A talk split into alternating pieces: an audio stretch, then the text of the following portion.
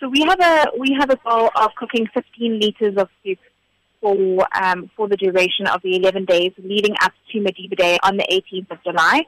So every day we're wanting to do 15 liters of soup with the aim of wanting to um, cook at least 67 liters of soup for Madiba Day. But we have a feeling we're going to get, you know, through quite a few more liters of soup.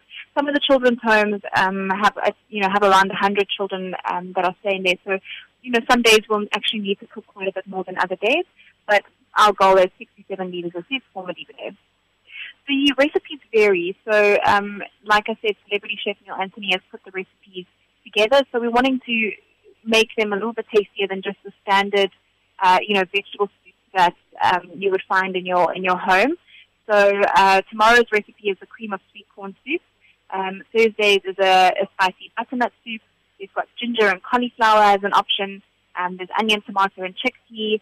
Um, red pepper and cannellini bean, honey roasted parsnip and sweet potato, and the list goes on. So they, there's a variation between chicken soups as well as veggie soups, but the idea is to make them um, wholesome and full of nutrients, but also very, very tasty.